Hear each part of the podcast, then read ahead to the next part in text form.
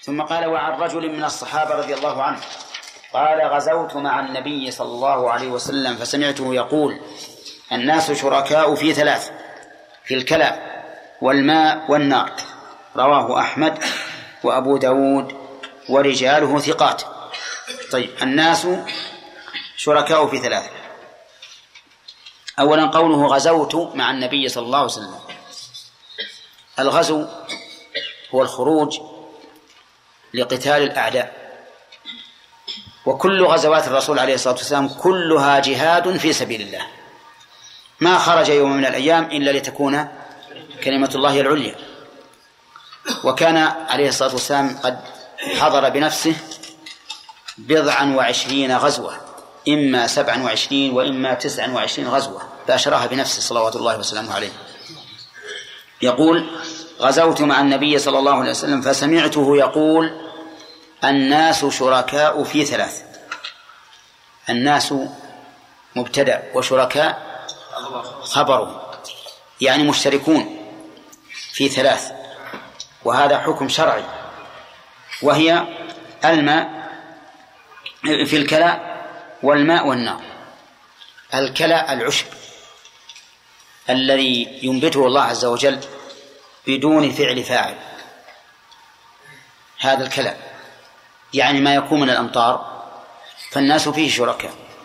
حتى لو كان في أرضك فالناس فيه مشاركون لك لعموم الحديث. الثاني الماء. الماء النابع من الأرض أو النازل من السماء. الناس فيه شركاء ولو كان في أرضك ولو كان في أرضك. لماذا؟ لأن هذا الماء من فعل الله ليس من فعلك. أنت لو حفرت إلى الأرض السابعة لن لا تستطيع أن تخرج الماء. من الذي يخرجه؟ الله عز وجل. أفرأيتم الماء الذي تشربون؟ أأنتم أنزلتموه من المزن أم نحن المنزلون؟ قل أرأيتم من أصبح ماؤكم غورا فمن يأتيكم بماء معين. فالله تعالى هو الذي أخرج هذا الماء. ليس لك فيه حول ولا قوة. غاية ما هنالك أنك سبب سبب فيه. فقط الثالث النار. اختلف العلماء في النار ما المراد بها؟ فقيل وقود النار وقيل هي النار نفسها. فعلى الأول يكون المراد بذلك الحطب وشبهه وشبهه. يكون المراد بهذا الحطب. وشبهه الناس فيه شركاء. لا يختص به أحد دون أحد. ولا يجوز أن يخصص به أحد دون أحد. لأن الناس شركاء فيه. وقيل المراد بها النار نفسها. نعم. وهذا هو المب... هذا هو المتبادر لللفظ. من اللفظ. هذا هو المتبادر من اللفظ. والقاعدة عندنا أن الواجب حمل الكلام على المتبادر منه ما لم تمنع منه قرينة.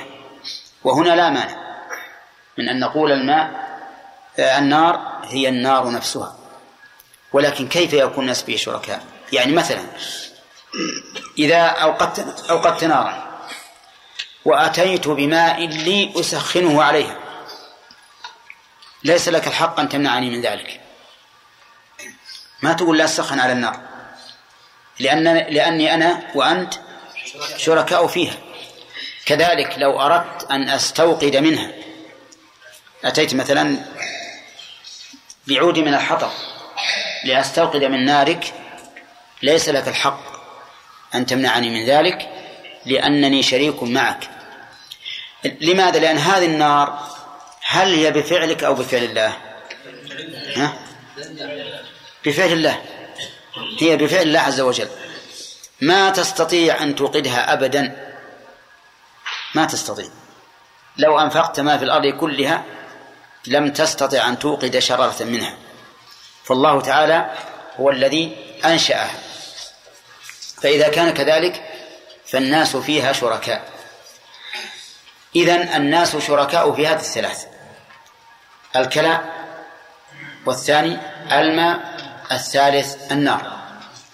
أما ما حازه الإنسان من الكلاء وما حازه الإنسان من النار من الماء فهو ملكه. فهو ملكه. فلو حششت الكلاء وأودعته في بيتك فهل الناس شركاء لك فيه؟ لا لأنك ملكته. وكذلك لو استسقيت من الماء ووضعته في السقاء أو في الجالون فهو ملكك لا أحد يشركك فيه لأنك حزته وكذلك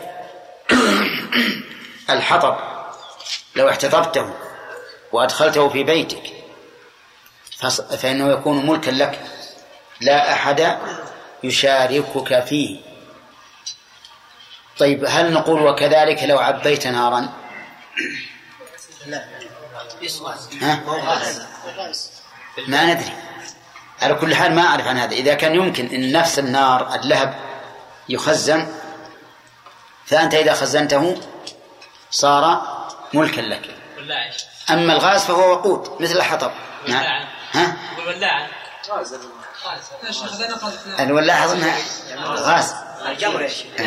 لو خد شوية جمر. طيب على كل الجمر على كل الجمر هذا إذا إذا جاء واحد بيستوقد منه أو بيسخن عليه مالك تمنع مثل اللهب. طيب. قوله عليه الصلاة والسلام الناس شركاء في ذلك نستفيد منه. أولا قبل. غزوت مع النبي.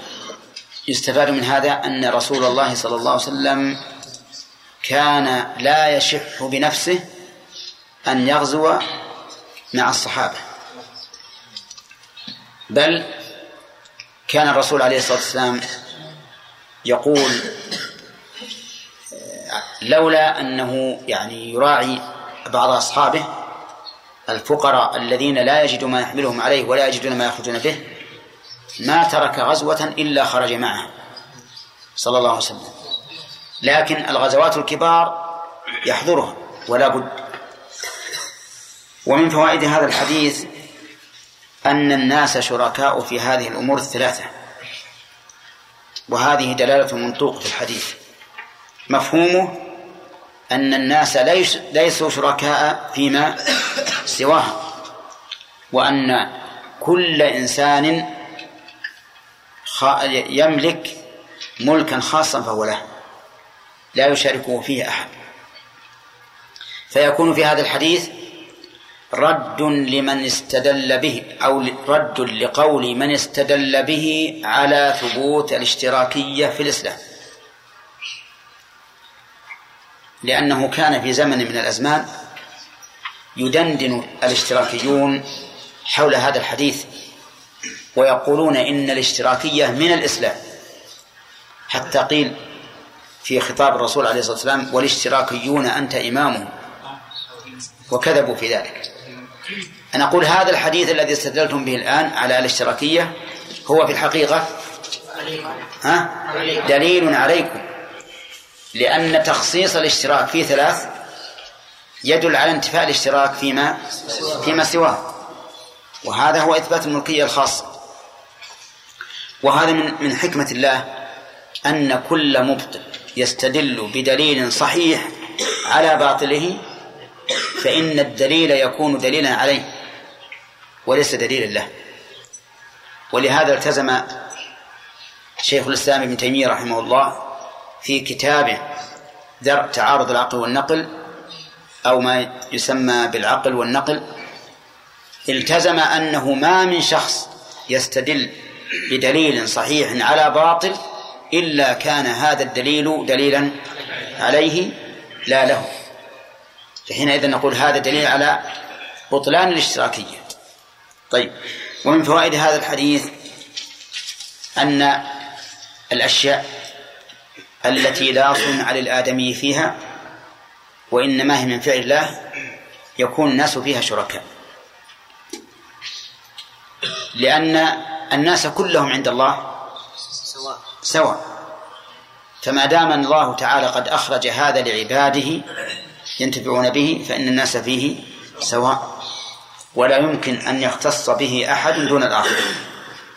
ومن فوائد هذا الحديث أنه لا يجوز أن يخصص أحد بهذه الأشياء المشتركة. يعني فلا يجوز حتى للإمام أن يقول لشخص من الناس لك كلأ هذه الأرض دون غيرك. وقد سبق لنا أنه لا يجوز الحمى إلا إيش؟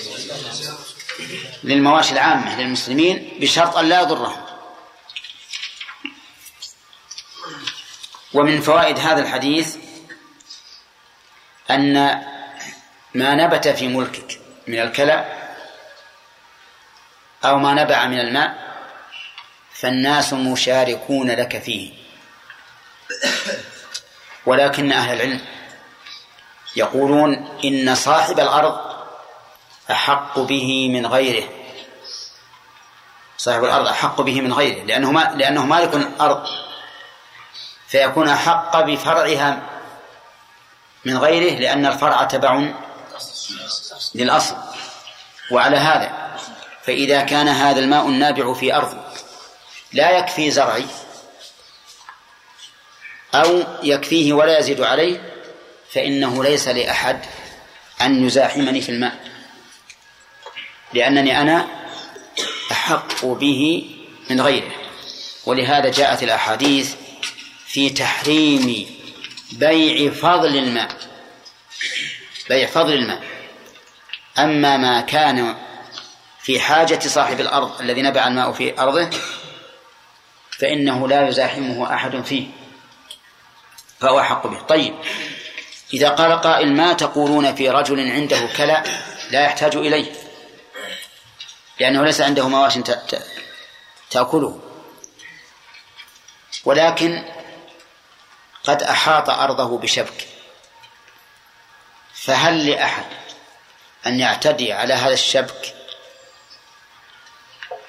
أو لا يجوز إلا بعد مراجعة ولي الأمر؟ الثاني. الثاني لأن هذا الرجل الذي أحاط أرضه صار فيها شيء من الحماية. ولكن لولي الأمر أن يلزمه بإزالة هذا الحاجز من أجل أن يرعى الناس هذا الكلام أو يحشوه. إلا إذا كان عنده ماشية ترعاه أو هو يحش ويبيعه فهو أحق به كما قلنا. كذلك بالنسبة للماء. نقول إذا كان عند الإنسان غدير. تعرفون الغدير؟ الماء المتجمع من من الأمطار. واحتاج الناس أن يدخلوا إليه ليش... لي...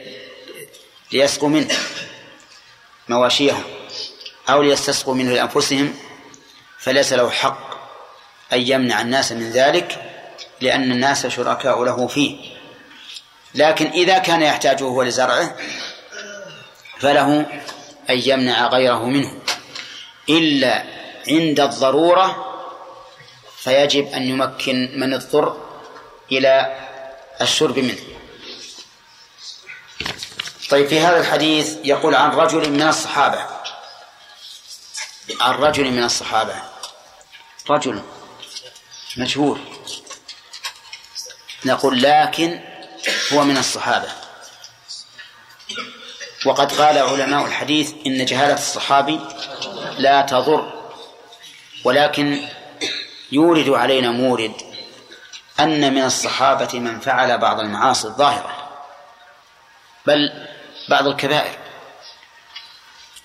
فكيف تقولون إن جهالة الصحابة لا تضر؟ أفلا يمكن أن يكون من من فعل هذه الكبيرة؟ فالجواب أن الأصل في الصحابة العدالة وأن من فعل منهم كبيرة فهو إما أن يكون له حسنات عظيمة كبيرة تنغمر فيها هذه المعصية. مثل حاطب ابن أبي بلتع رضي الله عنه. فعل كبيرة من كبائر الذنوب وهي التجسس لحساب المشركين.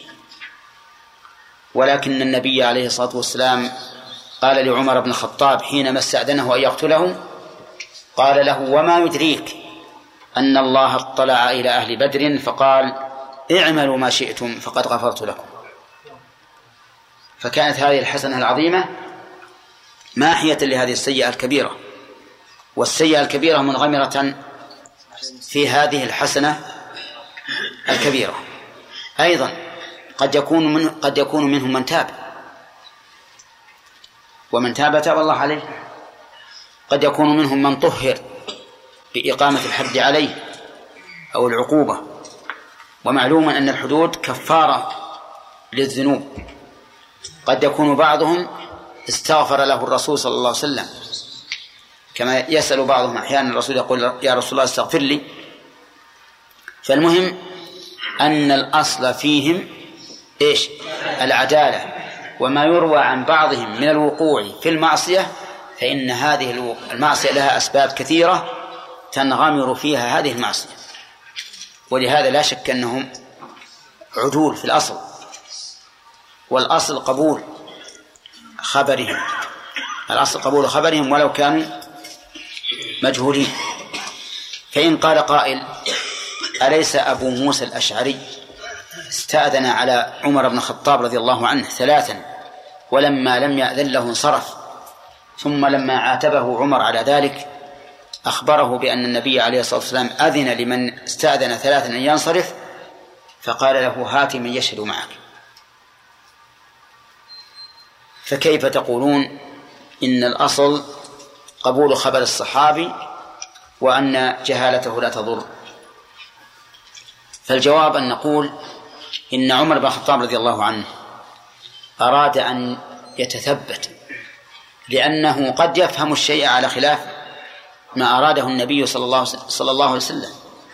وليس هذا ردا لخبر أبو موسى هذه واحدة.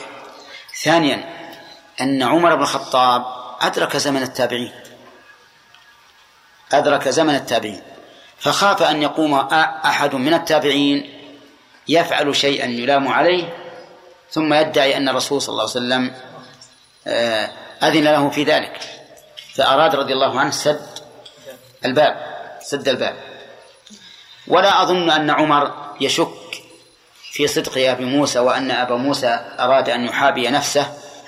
فيروي عن الرسول عليه الصلاة والسلام ما لم يقل. هذا شيء مستحيل. على كل حال نعود إلى الأصل وهو أن الأصل في الصحابة إيش؟ العدالة. ولهذا قال أهل الحديث إن جهالة الصحابي لا تضر نعم.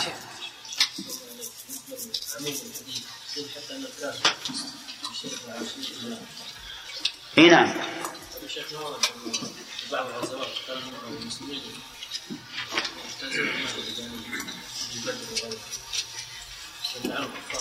نعم. لا ما منعوا بس غوروا العيون. لأجل أن ينصرف. الكفار. لأجل أن ينصرف. هذا من, من وأيضا الكفار الآن محاربين لنا. والمحارب يجوز أن نقطع عنه القوت. يجوز أن نقتله مباشرة. نعم.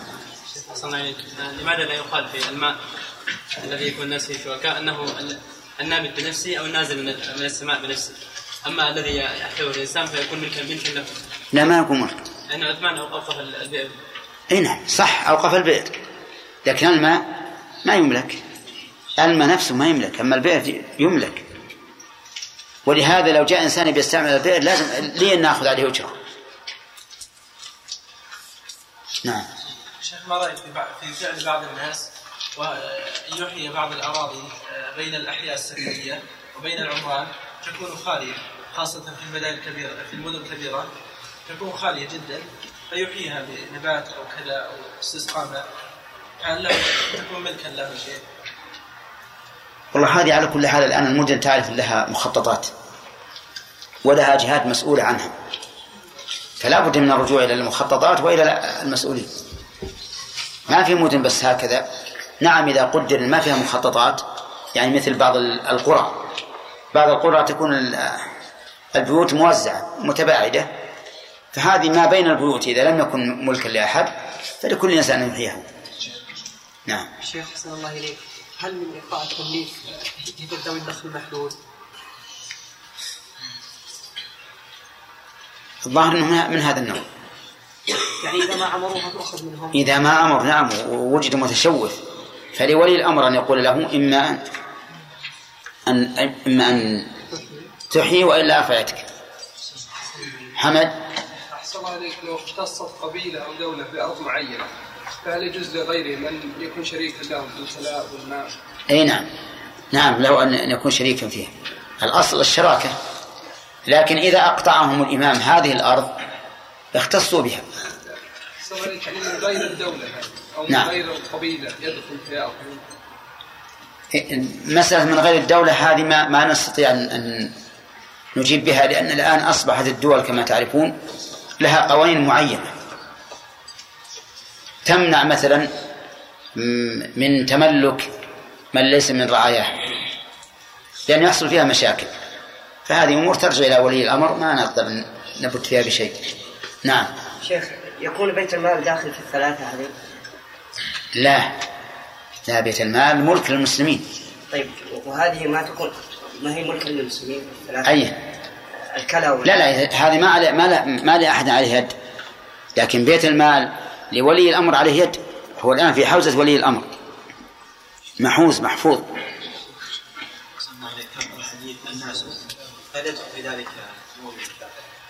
سأل عنه الأخ أحمد. وأجبنا عنه.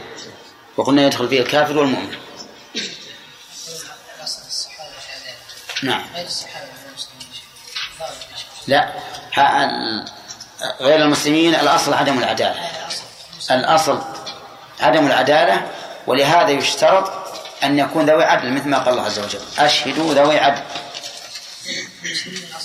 نعم. الأصل عدم العدالة. إلا من ظاهره الصلاح فيؤخذ بالظاهر. نعم. شيخ صلى الله عليك ذكرنا كان يحش الكلى بنفسه فيكون أحق من غيره. لا يكون له ملكه. إذا حشه صار ملكه. طيب النار يا شيخ يحتطبها ويشعلها وكذا. الحطب له. طيب النار يا شيخ. لكن الحرارة اللي فيها ما هي له. لأنه تعب فيها أيضا. إيه ما يخالف. تعب في الحطب.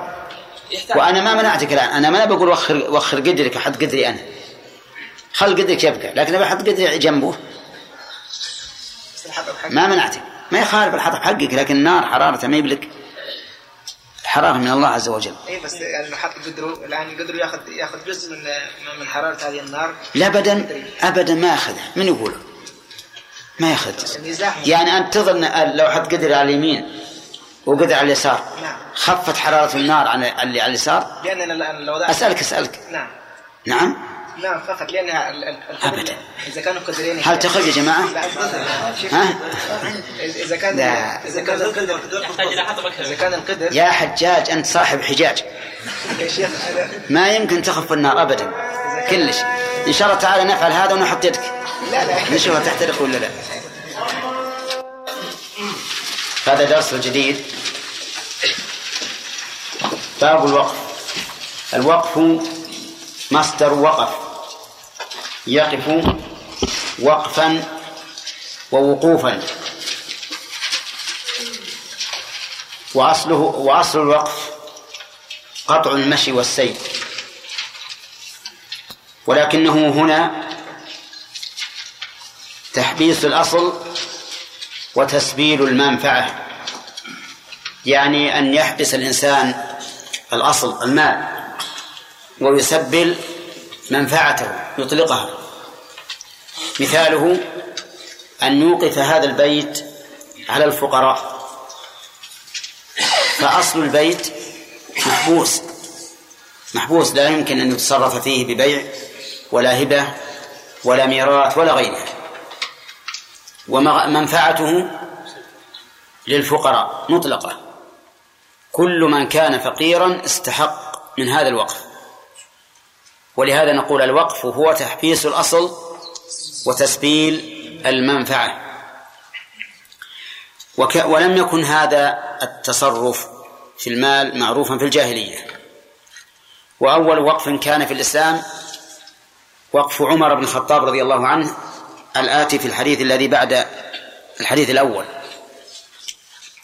وهو أي الوقف في الأصل يقصد به البر والتقرب إلى الله عز وجل. لأن الإنسان يوقفه ليبقى العمل له بعد موته. فيكتسب فيكتسب بذلك أجرا وثوابا بعد الموت. وبناء على هذا فإنه لا يجوز للإنسان أن يوقف وقفا محرما. مثل أن يوقف على بعض أولاده دون بعض. فيقول هذا وقف على ابن فلان أو على ابنة فلان دون الآخرين. لأن ذلك تفضيل لأحد أولاده على الآخرين والتفضيل حرام.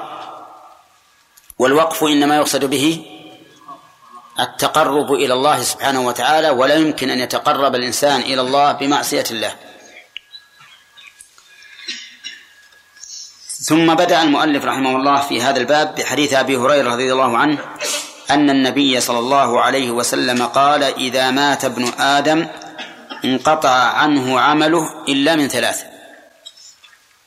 إذا مات انقطع هذا جملة شرطية يتوقف فيها الجواب على الشرط. فإذا مات الإنسان انقطع عمله وانتقل إلى دار الجزاء. لأن دار العمل هي الدنيا فقط. وبعد الموت لا عمل. ليس فيه إلا الجزاء إلا من ثلاث. فإنه لا ينقطع عمله. قال صدقة جارية. الصدقة الجارية كل نفقة تكون بعد الموت في في سبيل الله أي فيما يقرب إلى الله. كل نفقة فيما يقرب إلى الله فهي من الصدقة الجارية.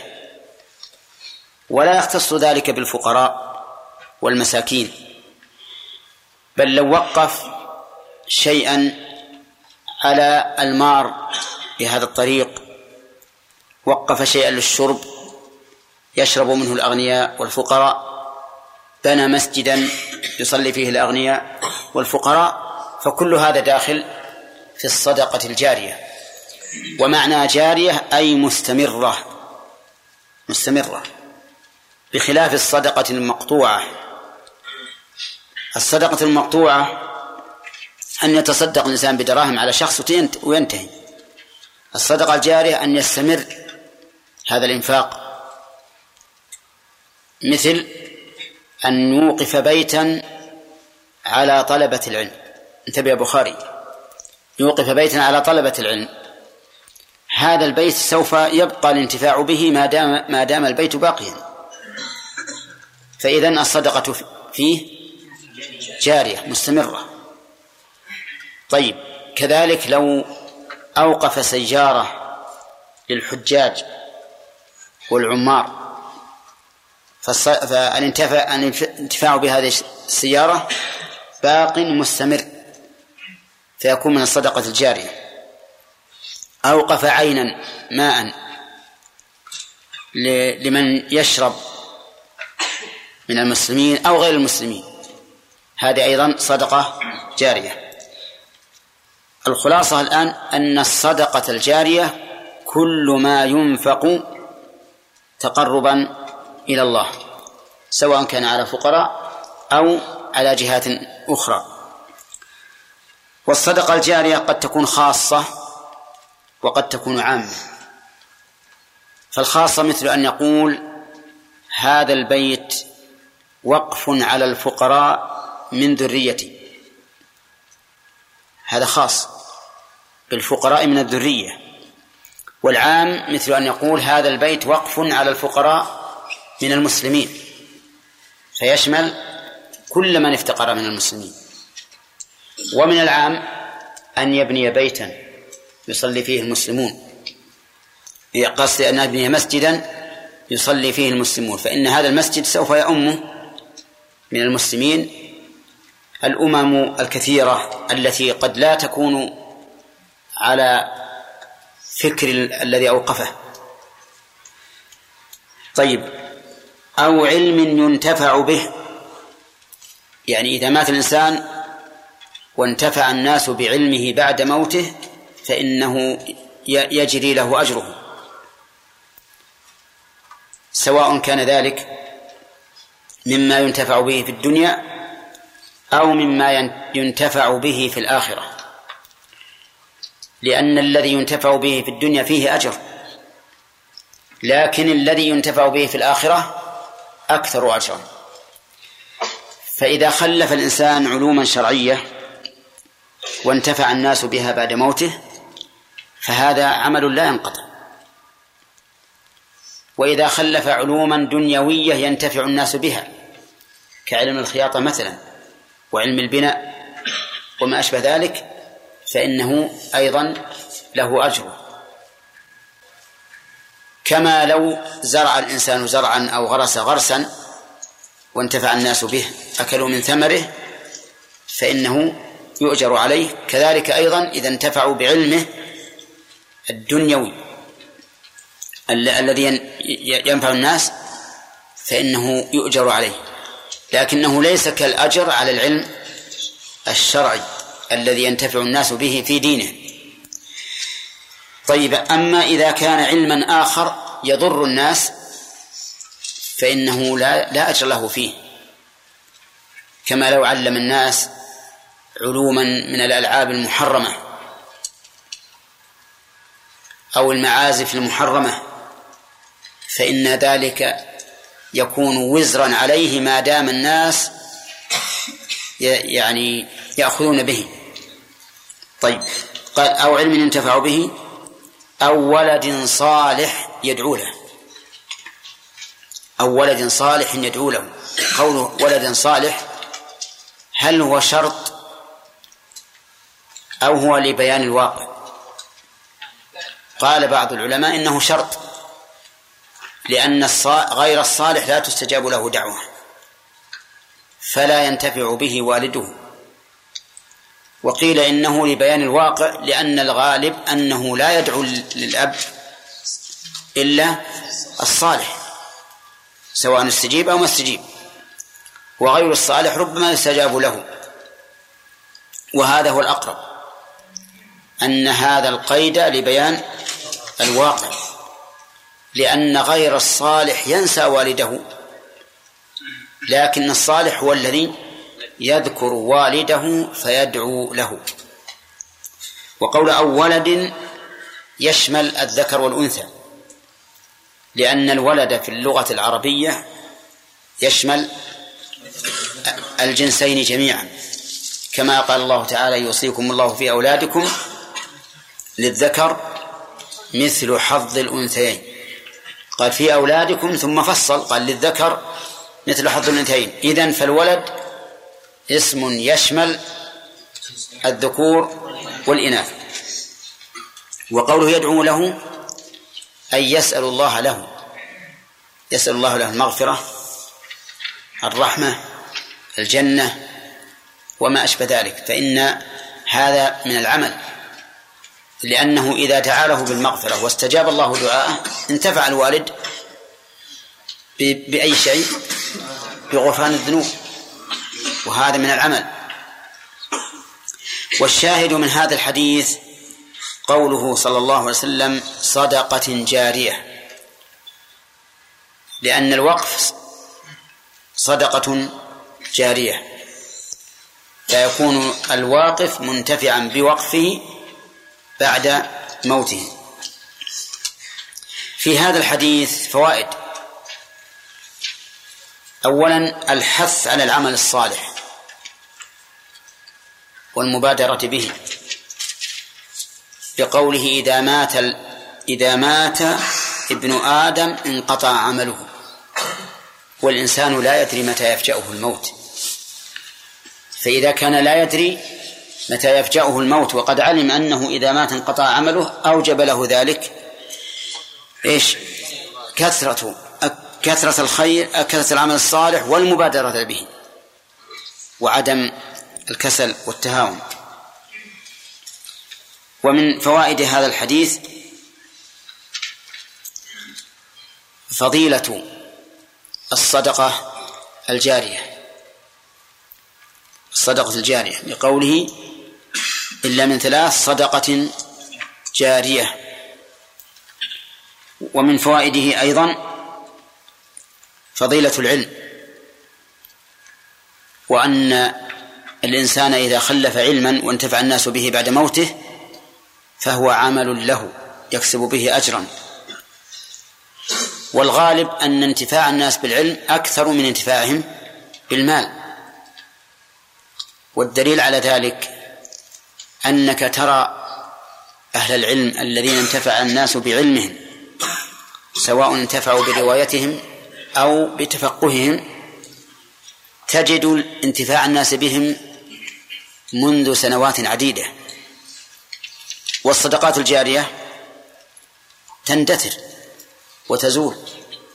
انظر مثلا إلى صدقة عمر رضي الله عنه التي تصدق بها في خيبر. أين هي؟ نعم. راحت تلفت. انظر إلى علم أبي هريرة تجده باقيا. وكذلك علم عمر فيما رواه عن النبي عليه الصلاة والسلام وفيما قاله تفقها. إنما العلم العلم أعظم نفعا وأكثر وأعم من الصدقة الجارية. ومن فوائد هذا الحديث مشروعية إثبات مشروعية الوقف. وأن الوقف ليس من الأمور البدعية بل هو من الأمور المشروعة لأنه داخل في قوله صدقة جارية.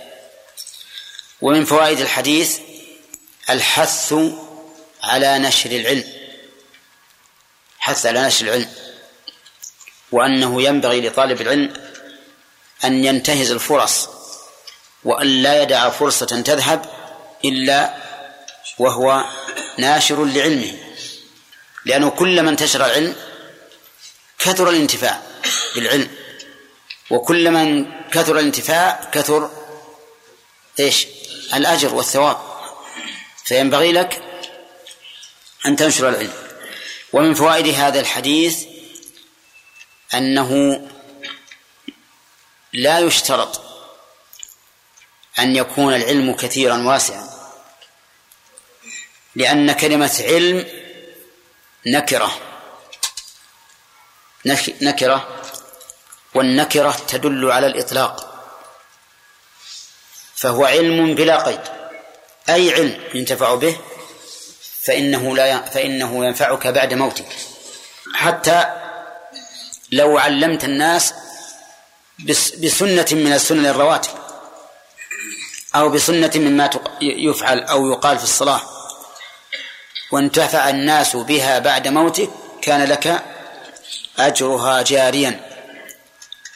لأن كما قلت وجه الدلالة من هذا الحديث أنه مطلق علم علمي ينتفع به. ما قال علم كثير فكل علم ينتفع به ولو قل فإنه يكتب للإنسان بعد موته. طيب هل نقول لو أن الإنسان وقف شيئا على طباعة كتب العلم. هل يدخل في الصدقة الجارية أو في العلم الذي ينتفع به؟ أو في الاثنين. في الاثنين. لأنه صدقة جارية وعلم ينتفع به لأن الإعانة على العلم لها أجر العلم.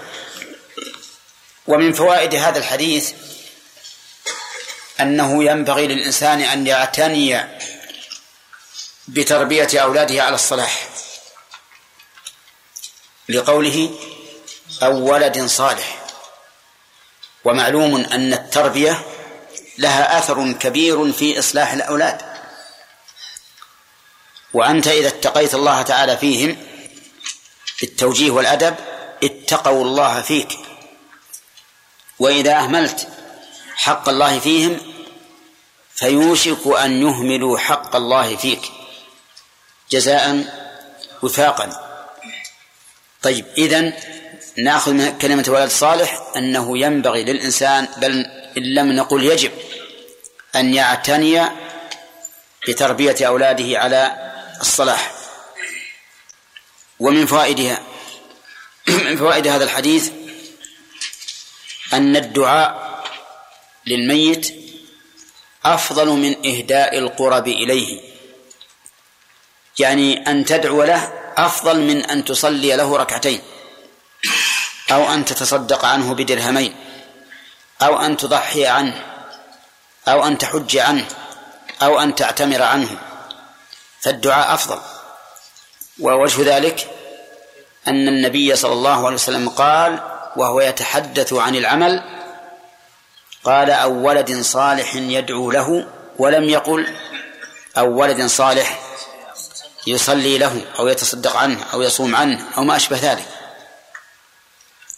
ولهذا لم يكن من عهد السلف أن يكثروا التصدق أو العمل للأموات. وإنما حدث هذا في الأزمنة المتأخرة. فلو سألنا سائل ما تقولون؟ أيما أفضل أن أصوم يوما لأبي الميت أو أن أدعو له؟ قلنا الأفضل أن تدعو له.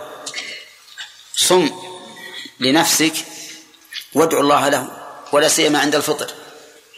لو سألنا هل الأفضل أن أعتمر لأبي أو أن أدعو له قلنا أن أن تدعو له. اعتمر لنفسك وادعو الله له في الطواف في السعي. وهذا هو, هو الأحسن. وأنت أيضا سوف تحتاج للعمل. سيمر بك الذي مر على أبيك. فلا توزع عملك على فلان وفلان. اجعل العمل لك وهؤلاء ادعو الله لهم. ومن فوائد هذا الحديث أن الأولاد غير الصالحين لا يؤمل فيهم الخير. لأن النبي صلى الله عليه وسلم قيد ذلك بالولد الصالح. فالولد غير الصالح لا يؤمل فيه الخير. وهذا هو الغالب. الغالب أن الولد غير غير الصالح يكون نكدا على أبيه وعلى أهله. ولكن مع ذلك ينبغي للإنسان إذا وهب الله له ولدا غير صالح أن يحرص على إصلاحه وأن يلح على الله تعالى بالدعاء في أن يصلحه وأن لا ييأس لا ييأس من روح الله. فكثيرا ما يصلح الولد بعد أن كان فاسدا بعد أن كان فاسدا. لا يقول والله أنا أعجزت وهذا ما, ما هو مصلح الله. لا هذا لا يجوز لأنك لا تدري كم من أناس صلحوا بعد أن كانوا فساقا.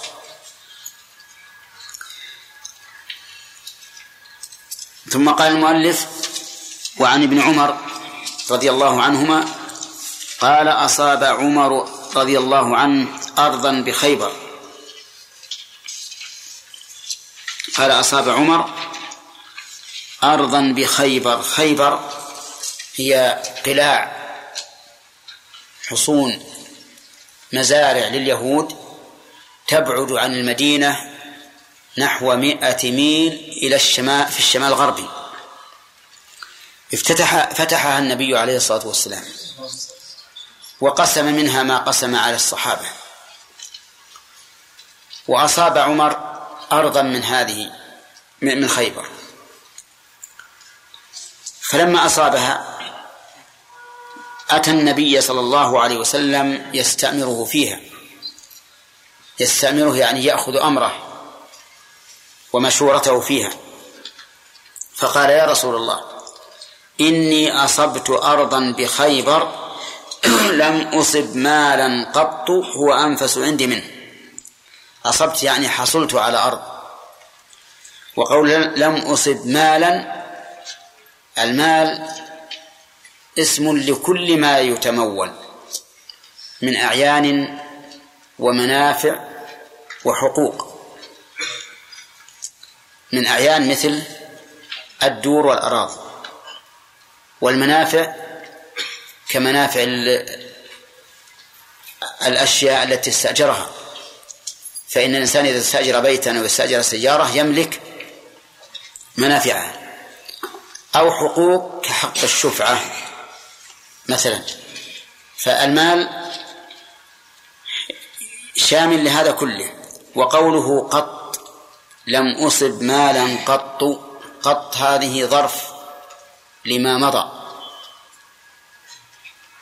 قط قط ظرف لما مضى وهو مبني على الضم في محل نصب وتأتي غالبا بعد النفي. فيقال ما ما ملكته قط وهنا قال لم أصب مالا قط هو أنفس عندي منه. أنفس بمعنى أغلى أغلى وأحب. والمال النفيس هو المال الذي يكون محبوبا عند الناس وغاليا في نفوسهم هو أنفس عندي منه فقال النبي عليه الصلاة والسلام مشيرا عليه إن شئت حبست أصلها ولم يقل حبس أصلها لئلا يظن عمر رضي الله عنه أن هذا على سبيل الوجوب.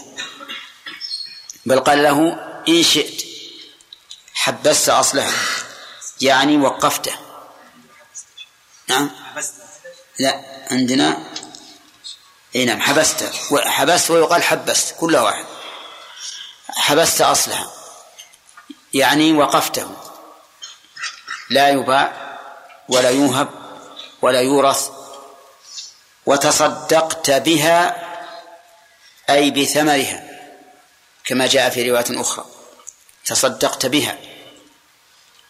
لأنه لا يمكن أن يكون المراد تصدقت بالأصل. لأن لأن قوله حبست أصلها أو حبست لا يتطابق مع قوله تصدقت لأن التصدق ينافي الحبس أو التحبيس. ولهذا نقول تصدقت بها أي بثمرها كما جاء مفسرا في رواية أخرى. قال فتصدق بها عمر. تصدق بماذا؟ بالثمر. غير أنه نعم تصدق بها عمر أنه لا يباع أصلها ولا يورث ولا يوهب. لأن هذا هو معنى الحبس. لا يباع الأصل ولا يوهب ولا يورث. والفرق بين البيع والهبة ظاهر. البيع عقد معاوضة يعني أنك تعطي الشيء وتأخذ بدله.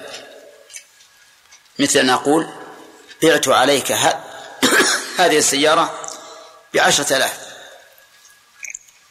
هذا عقد معاوضة. أما الهبة فهي عقد تبرع بمعنى أن تبذل المال ولا تأخذ عوضا عنه. تبذل المال ولا تأخذ عوضا عنه. قال ولا يورث. يعني الأصل لا يورث. وال وال والإرث انتقال التركة من الميت إلى من يرثه. وعلى هذا فلا تدخل هذه الأرض في ملك عمر الذي يرثه من بعده ورثته. فتصدق بها. تصدق بها في الفقراء. هذا بيان لمصارف الوقف الذي وقفه عمر رضي الله عنه. تصدق بها في الفقراء. ويدخل في هذا المساكين. وهم الذين لا يجدون الكفاية. وكذلك يدخل فيه الغارمون. وهم الذين لا يجدون ما يوفون به ديونهم. والثاني وفي القربى. القربى اختلف شراح الحديث في المراد بها. فقيل المراد قربى رسول الله صلى الله عليه وسلم. وقيل المراد قربى عمر. وهذا هو الصحيح. صحيح أن المراد بذلك قربى عمر رضي الله عنه. وفي الرقاب في الرقاب يعني العبيد يشترون من مغلة هذا الوقف ويعتقون أو عبيد مكاتبون. عبيد مكاتبون والعبد المكاتب هو الذي اشترى نفسه من سيده بثمن مؤجل. فهنا نعطيهم من حق من حق الرقاب ما يوفون به كتابتهم. واضح؟ طيب. إذن الرقاب يشمل ها. يشمل العبيد والمكاتبين. العبيد بمعنى أن نشتري عبيدا فنعتقهم. والمكاتبين هم الذين اشتروا أنفسهم من ساداتهم. فنعطيهم معونة لإيفاء دين الكتابة. ويدخل في ذلك أيضا فك الأسرى المسلمين من الكفار. يعني لو أن الكفار أسروا أحدا من المسلمين وأعطيناه من هذا المال الذي تصدق به عمر لكان ذلك صحيحا كما نعطيهم من الزكاة. الرابع قال وفي سبيل الله. المراد بسبيل بسبيل بسبيل الله الجهاد في سبيل الله سواء أعطي المجاهدين أو أو صرف في في السلاح والمركوب. وقوله الخامس السادس وابن السبيل. هذا هو السادس. الفقراء والرقاب والقربى وفي سبيل الله وابن السبيل الخامس. الخامس ابن السبيل. ابن السبيل هو المسافر الذي انقطع به السفر ولو كان غنيا في بلده. مثال ذلك رجل من أهل المنطقة الشرقية سافر إلى الحج ونفدت نفقته وهو غني في في بلده واحتاج إلى نفقة توصله إلى المنطقة الشرقية. فهذا من أبناء السبيل نعطيه. حتى من الزكاة لأنه الآن محتاج فيعطى. السادس الضيف يعني الذي ينزل ضيفا على عمر أو على آل عمر فإنه يستحق من هذا الوقف. فصارت المصارف الآن التي وجه عمر وقفه إليها كم؟ ستة. اختارها رضي الله عنه. ولم يجعل الوقف على أولاده أو ذريته فيحصره فيهم ويكون كأنه لم يخرجه عن الورثة بل جعله عاما في كل ما يقرب إلى الله. ثم قال لا جناح على من وليها أن يأكل منها بالمعروف. لا جناح يعني لا إثم ولا حرج. على من وليها أي ولي الأرض التي تصدق بها وحبس أصلها.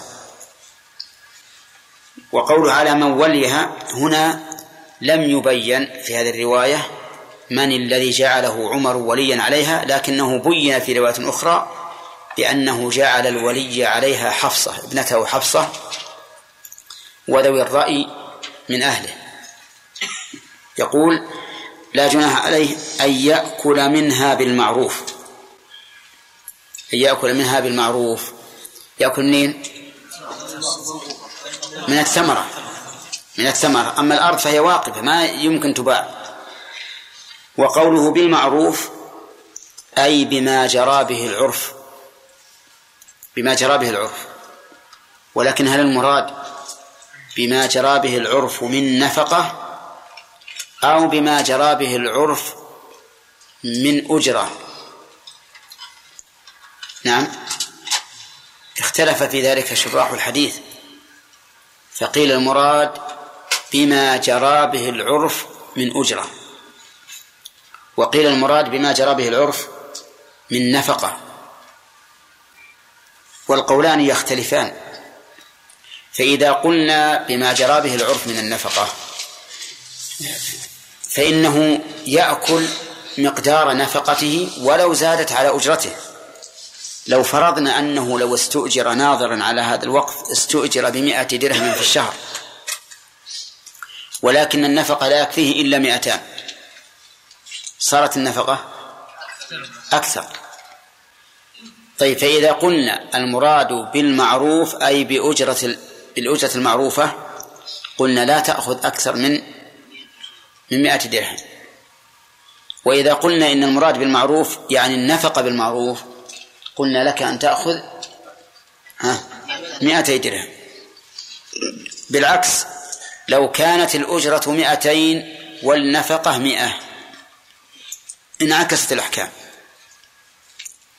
فنقول إذا قلنا بأن المراد بالمعروف الأجرة فإنه هو قلنا الأجرة كم؟ مئتين. والإنفاق مئة. إذا قلنا المراد بالمعروف الأجرة فله أن يأخذ مئتين. وإذا قلنا الإنفاق فلا يأخذ إلا مئة. والأقرب أن أن أننا أن نقول إن كان فقيرا إن كان فقيرا فيأخذ المعروف من النفقة. وإن كان غنيا فإنه يأخذ المعروف من الأجرة لأنه ليس له حاجة في الزائد. وهذا عمل معروف أجرته معروفة. كل شهر بمئة مثلا لا يأخذ أكثر من مئة. يقول ويطعم صديقا يعني ولا ولا حرج عليه أن يطعم صديقا. لمن؟ له للولي. مثلا لو كان له صديق يخرج معه في آخر كل نهار وفي في المكان في البستان عنب. نعم. وتين. وجلس معه. هل نقول إنك أنت أيها الولي تأكل بالمعروف وصديقك الذي معك لا يأكل؟ عمر يقول لا. لا بأس أن يطعم صديقا. لكن غير متمول غير متمول غير متمول مالا. يعني لا يأكل بقصد التمول من الأصل. يعني بمعنى أنه لا يبيع شيئا منها من أجل أن يتموله. وكذلك لا يأكل لا يأكل شيء لا, لا يطعم الصديق من أجل التمول. كيف يطعم الصديق من أجل التمول؟ يعني يقيد عليه بحساب. إذا أطعمه كيلو مثلا من العنب قيده عليه. في هذه الحال يكون إيش؟ يكون متمولا.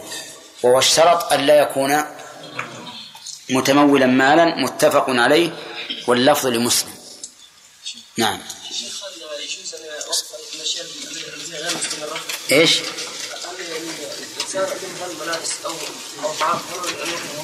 إي نعم يجوز. إذا مستمر بحسبه الاستمرار بحسبه. اي نعم. هذه حسب رأي الولي. ما دام ما عينت تكون حسب رأي الولي. لا جناح على المولي أن المعروف أما نقول يتعين أن يكون بالإجرة لأنه إذا كان كثيرا لأن الوقت يجوز عليه في الأصل. يجوز إيش؟ أن الوقت يجوز عليه بالأصل أن عمر قال على الفقراء. وهو إذا كان فقير فيأكل منه. لكن نقول هنا مقصود بالإجرة لا حتى يأكل بسبب الولاية. قد يكون هذا المال إذا وزناه على الفقراء يصيب كل فقير عشرة ريالات. وهو الآن يريد أن يأكل مئة. زائدة على الأجرة نعم. لو مثلا كان الابن يعني لا يصلي وكان يعني عاقا لوالديه فهل يعني للأب والأم يعني يعني ما استطاع أن يقوموا يعني يطردون نعم. على كل حال إذا كان الإبن لا يصلي وعالجوه ولم ينفع فيه وكان لا يرجى أن يستقيم يطرد. أما إذا كان يرجى أن يستقيم فلا يطرد. أو كان فسوقه لا يؤدي إلى الكفر فلا يطرد. اللهم إلا إذا كان في طرده تأديبا له بحيث نعرف أن هذا الإنسان هذا الولد إذا طردناه ما يمكن يشرد ويفسق أكثر. نعرف أنه إذا طرد اضطر إلى أن يرجع إلى البيت ويحسن ويصلح العمل. فهذا لا بأس. فالمهم أنه إذا وصل فسوقه إلى الكفر يطرد. لأن ما يمكن أن تجلس مع شخص كافر وإذا لم يصل إلى الكفر ينظر في المصلحة. كان المصلحة في طرده طرد وإلا فلا يطرد. نعم عبد الوهاب. الله يا شيخ. هل هل يجوز الوقف إذا كان يضر بالورثة؟ الرجل عنده مال قليل. نعم. فهل يجوز هذا؟ ولا ما نصبر إلى الفوائد هذه. على كل حال لدام لدام الإنسان صحيحا فهو يجوز ان يجوز أن يوقف لأنه ما يدري هل هل هو الذي يرث ورثته أو هم الذين يرثونه. لكن المريض لا لا يوقف أكثر من الثلث. نعم.